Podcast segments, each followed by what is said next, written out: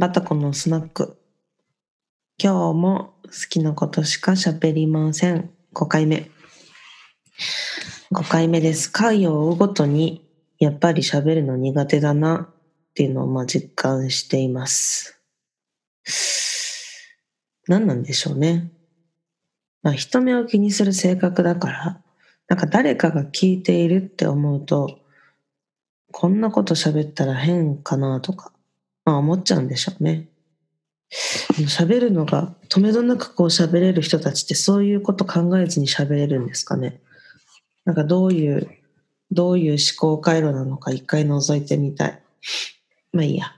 えっと、5回目っていうことで、えっと、一つはリクエストをもらった塩豚のレシピの話をしようかなと思ってます。もう一個は、あの、私の大好きなフェミニズムマガジン、エトセトラの最新号を今週は読んだので、それの話をしようかなと思ってます。はい。そう、エトセトラね、あの、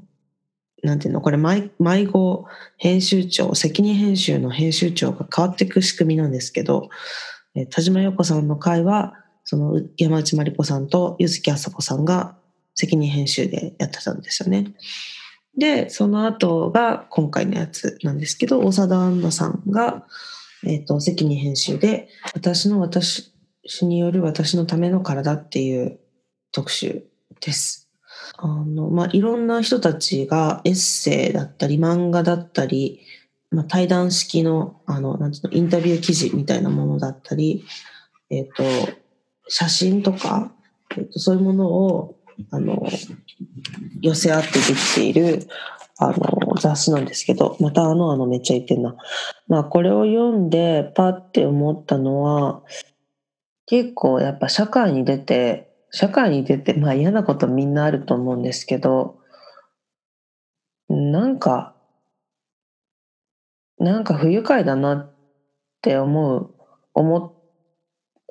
感じたけど、うまく生き残るためには我慢しないといけないんだよっていうふうに教わってきたことって、全部、ある種の性差別というか、あの、ジェンダーロールの固定観念に自分自身を押し込めることで、こう、処世、それが処世術になるっていう、すごくこう、男性社会の中で働く働き方っていうことに対する不快感だったんだなっていうのを、今回の号を読んで自覚しましたね。私は社会に出て今15年ぐらい経つんですけど、だから、なんだろう、まあ、その処世術をこう15年間使ってきたから、最初は不快に思ったけど、もう知らないうちにそれが当たり前になっちゃっていて、知らないうちに後輩の女の子とか、まあ、もしかしたら男の子もかもしれないけど、に、あの、私が当時ね、新入社員の時に感じたような不快感を感じさせてしまっていたこともあったかもしれないなっていうふうにちょっと反省しました。なんか例えば、うん、私は結構体が大きいんですけど、背も高いんですけど、高い方だと思うんですけど、165センチあるから、女の子の中ではね。で、まあ、割と合体もいいので、なんだろう、その容姿をからかわれることもあったし、なんか、まあ、まあ、平たく言うと、まあ、よく言われるのは、まあ、女らしくないみたいなこととか、まあね、声もそんなに可愛い声ではない、なんて言うんだろう、よくアニメの中とか、うん、日本のドラマとかで出てくるような OL みたいなものには、なかなかハマりづらい、うん、ルッキズムの観点から言うと、そういうところにはなかなかハマらなかったりもするから、なんかちょっと変わってるよね、みたいなことだったり、お前彼氏いるのかよ、みたいなことをね、まあダイレクトに聞いてくる人は未だにいますけど、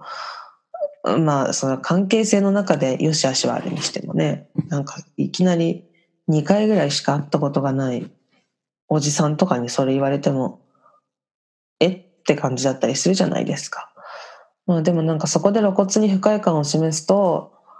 なんて言うんだろう。冗談、冗談というか、なんかそういう軽いノリにもついてこられないなんて、めっちゃダサみたいな、ダサいし、あの、スマートじゃないよみたいなことはやっぱり新入社員の時に刷り込まれてきたわけですよね。うん、でも、その時、え、なんでそんなプライベートなこと 答えなきゃいけないの？って思った気持ちは、うん、やっぱ間違ってなかったんだなって思ったし、なんか、このエトセトラで結構調査もしてるんですよ。で、調査してて、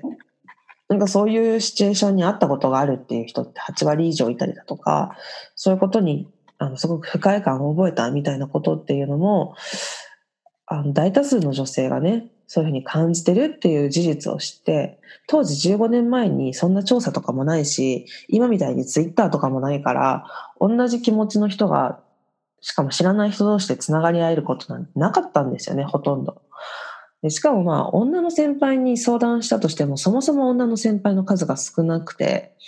で、まあ、そんなことを相談しても、まあ、うまくいなすしかないのよ、母みたいなことでしか、やっぱ表面的な会話しかできない。なぜならば、そこでもし仮にその女の先輩が、キモいよねっていう風な話をして、万が一それが上司とかにバレてしまった時に、その女の先輩は多分職場の中で立ち位置が危うくなるんですよ。なんか、そんなこと後輩に吹き込んで、なんか、お前仕事できないなみたいな。その人としてのあり方というか人権みたいなことと働く権利みたいなことがなんか一緒くたになっててしかもそれが男性目線というかおじさん目線というか、まあ、家父長制のこう仕組みの中でなかなか難しい声を上げること自体が抑圧されていたな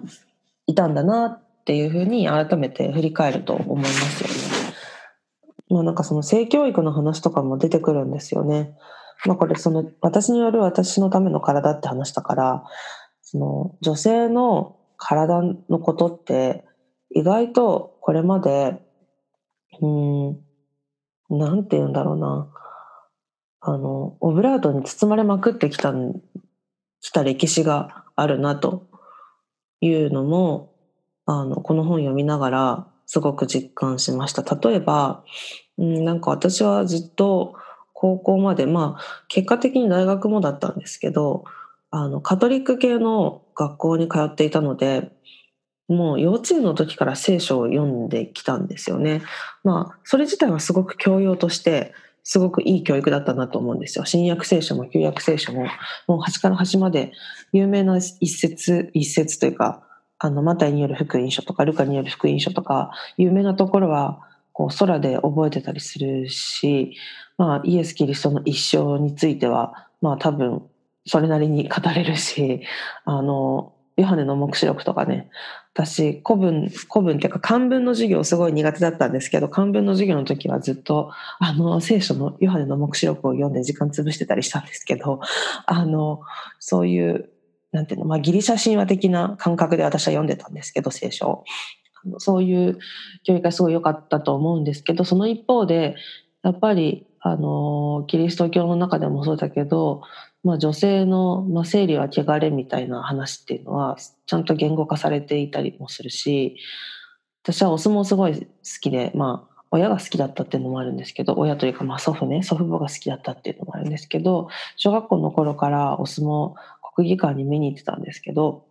うん、その時もお相撲のあのさんが上がってる土俵には女の人は上がれないんだよっていうのを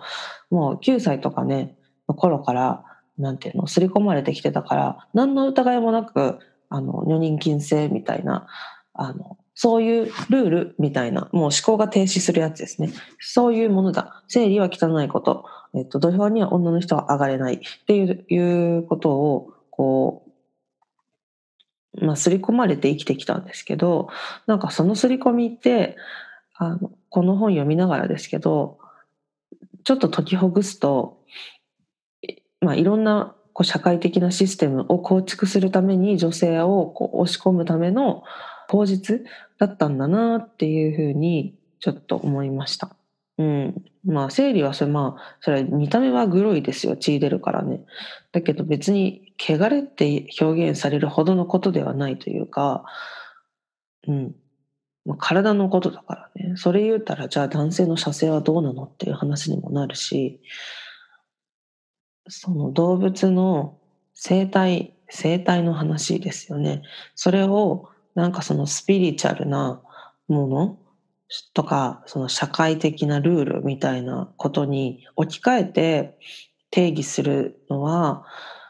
やっぱりある種、その立場にいる人たちをコントロールしようとする社会的な抑圧だなと、まあ、いうふうに思います。まあ、最近その生理の話とかもオープンに会話しようよっていう空気が出てきたりしていて、あの、そ、まあ、それを言ってる人たちの知識の話だったり、どういう文脈でそれを言ってるかっていうところに賛否両論はあるけど、まあなんかオープンに話せるようになってきたっていうこと自体に価値があるかなというふうに私はちょっと思っています。うん。男の人たちが、うん、その経済活動とか社会活動のリーダーシップを取るものだっていうう初期、初期、初期っていうか、今もそう、今も割とそういう人が多いけど、なんかそういう社会の中で、ずっと脈々と受け継がれてきた慣習なのかなと思います。なんかその伝統とか歴史とかそういうことが絡むとなかなか物事って変えづらいのかもしれないけど、でもね、歴史とかって変わっていくものだから、変わることで逆に強くなることもあると思うしね。あの天皇の女性天皇がどうのっていう議論とかも最近あるけど、うん、なんか私が思うのは女だからとか男だからとかっていうこと以前に人は一人一人違うからお互いをそう認め合えるような社会になるといいなっていうふうに常日頃思っております。まあ、エトセトラは結構面白いよって話ですね。うん。まあ、あと性教育の話も結構良かった。あの、まあ私は女子校だったからっていうのも、例えばその同級生とか女の子と、そのまあ生理の悩みの話したりとか、その、なんだ、性交渉の話の相談したりとか、あと、なんだろう、あと婦人科検診ね。そう、婦人科検診はマジであの、初めて行くまで一一大イベントだったからな。うん。なんかそういうのとかも、かんない。親とかにはなかなか相談しづらいのかもしれないけど、同性だったらね、話ができたりするし、まあでも女友達がいない子もいるじゃないですか、この、この、この世には。あんまりね、そういう話ができるような。そういう人とかが、あの、の拠り所になるメディアというか場所っていうのは必要なんだなっていうふうに思います。なんか昨日ね、5月22日に HPV ワクチンの接種みたいなのが合法化されたっていうニュースが出てたんですけど、本当に良かったのなって思います。あの、HPV ってヒトパピローマウイルスの略なんですけど、まあ男性がほとんど皆さん持ってるウイルスなんですよ。ウイルスね。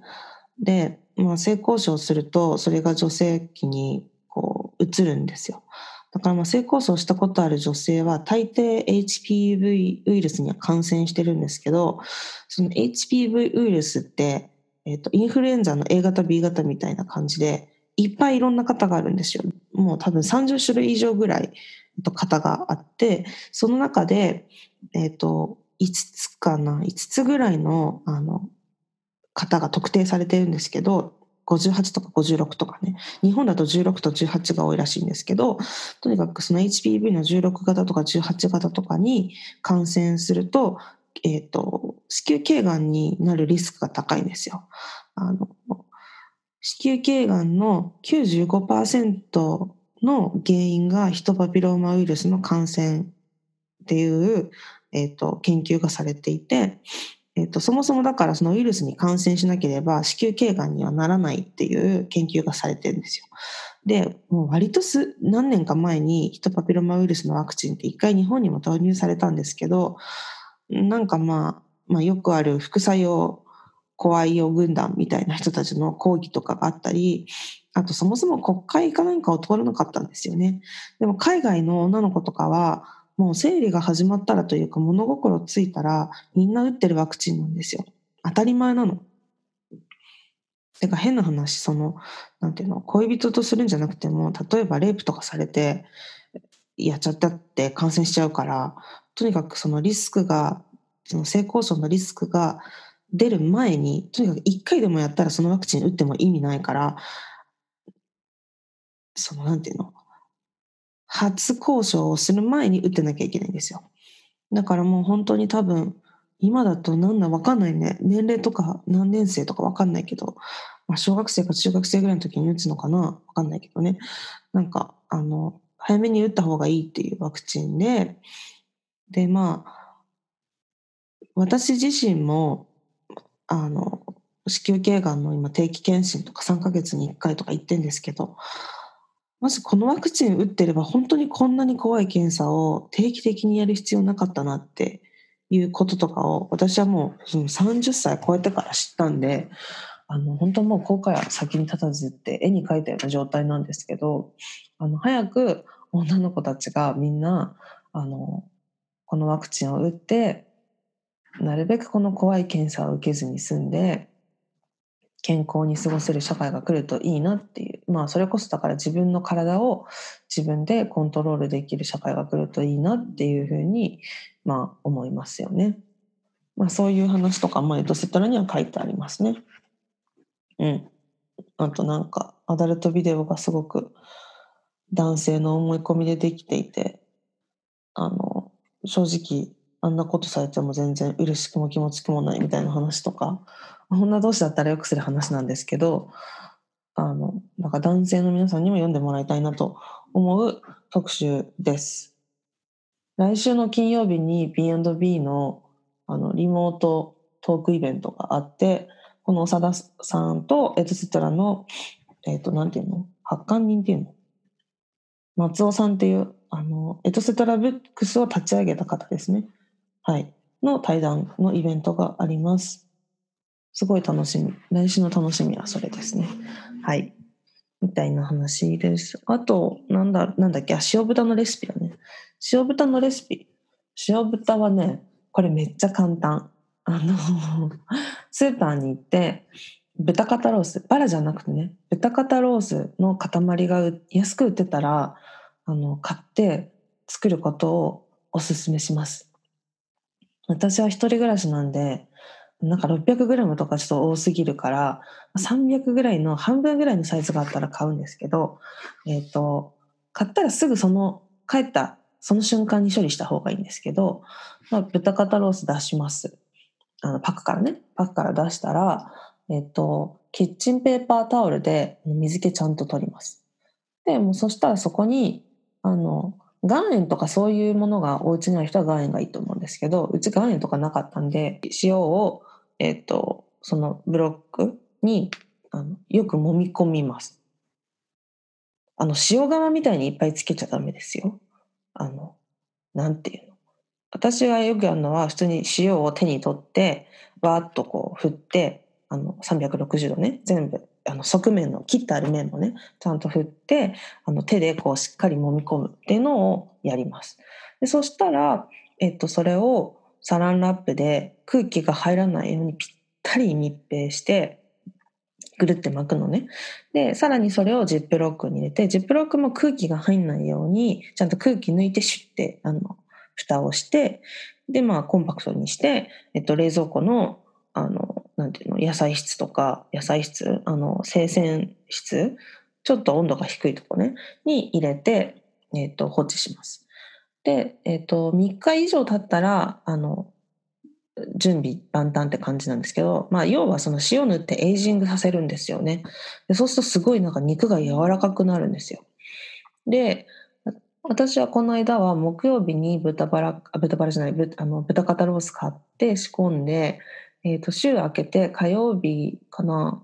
木でしょ？金、土、日、月か。水曜日だな。そう、6日も経っちゃったの。まあでも全然大丈夫だった。3日から5日っていうのが、まあ、高山直美さんのレシピなんですけど、3日から5日っていうのがおすすめなんですけど、まあ私は1日オーバーして、水曜日の、まあお昼、あの仕事の合間に、あ、豚、豚ちょっと処理しなきゃと思っで、エイジングさせたやつをこう冷蔵庫から出してきて、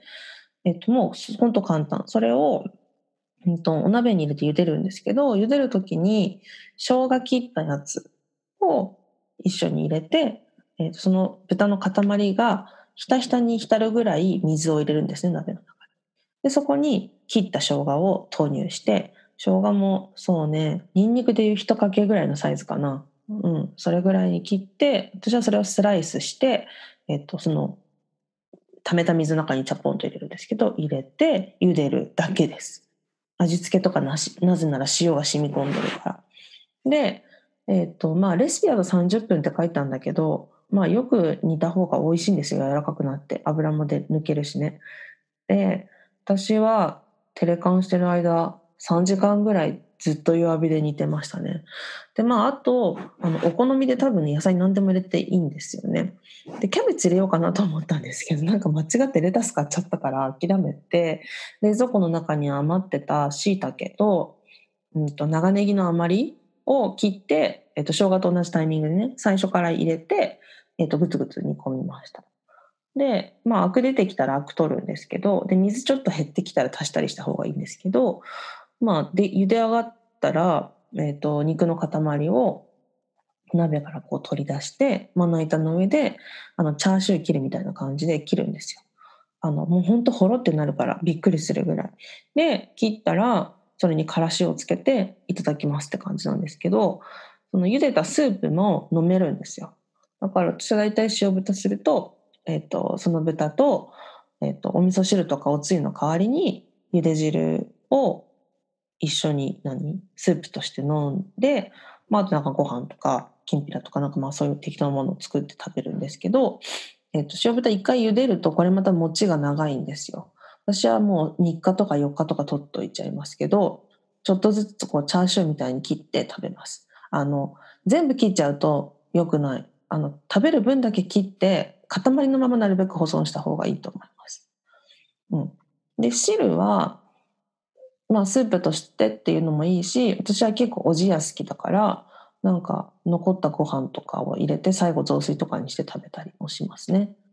うん。あの、簡単だし、あの、無駄がない料理ですね。うん。野菜は、うん、野菜多分大根とかも入れても美味しいかもね。カブとか。まあ、カブの方が美味しいかな。うん。まあ、とにかく豚肩ロースを見つけたら、あの、おすすめするレシピです。はい。まあ、そんな感じかな。はい。第5回。えっ、と、エトセトラの話と、豚肩ロースの塩豚の話でした。ではまたね。バイバイ、チャオ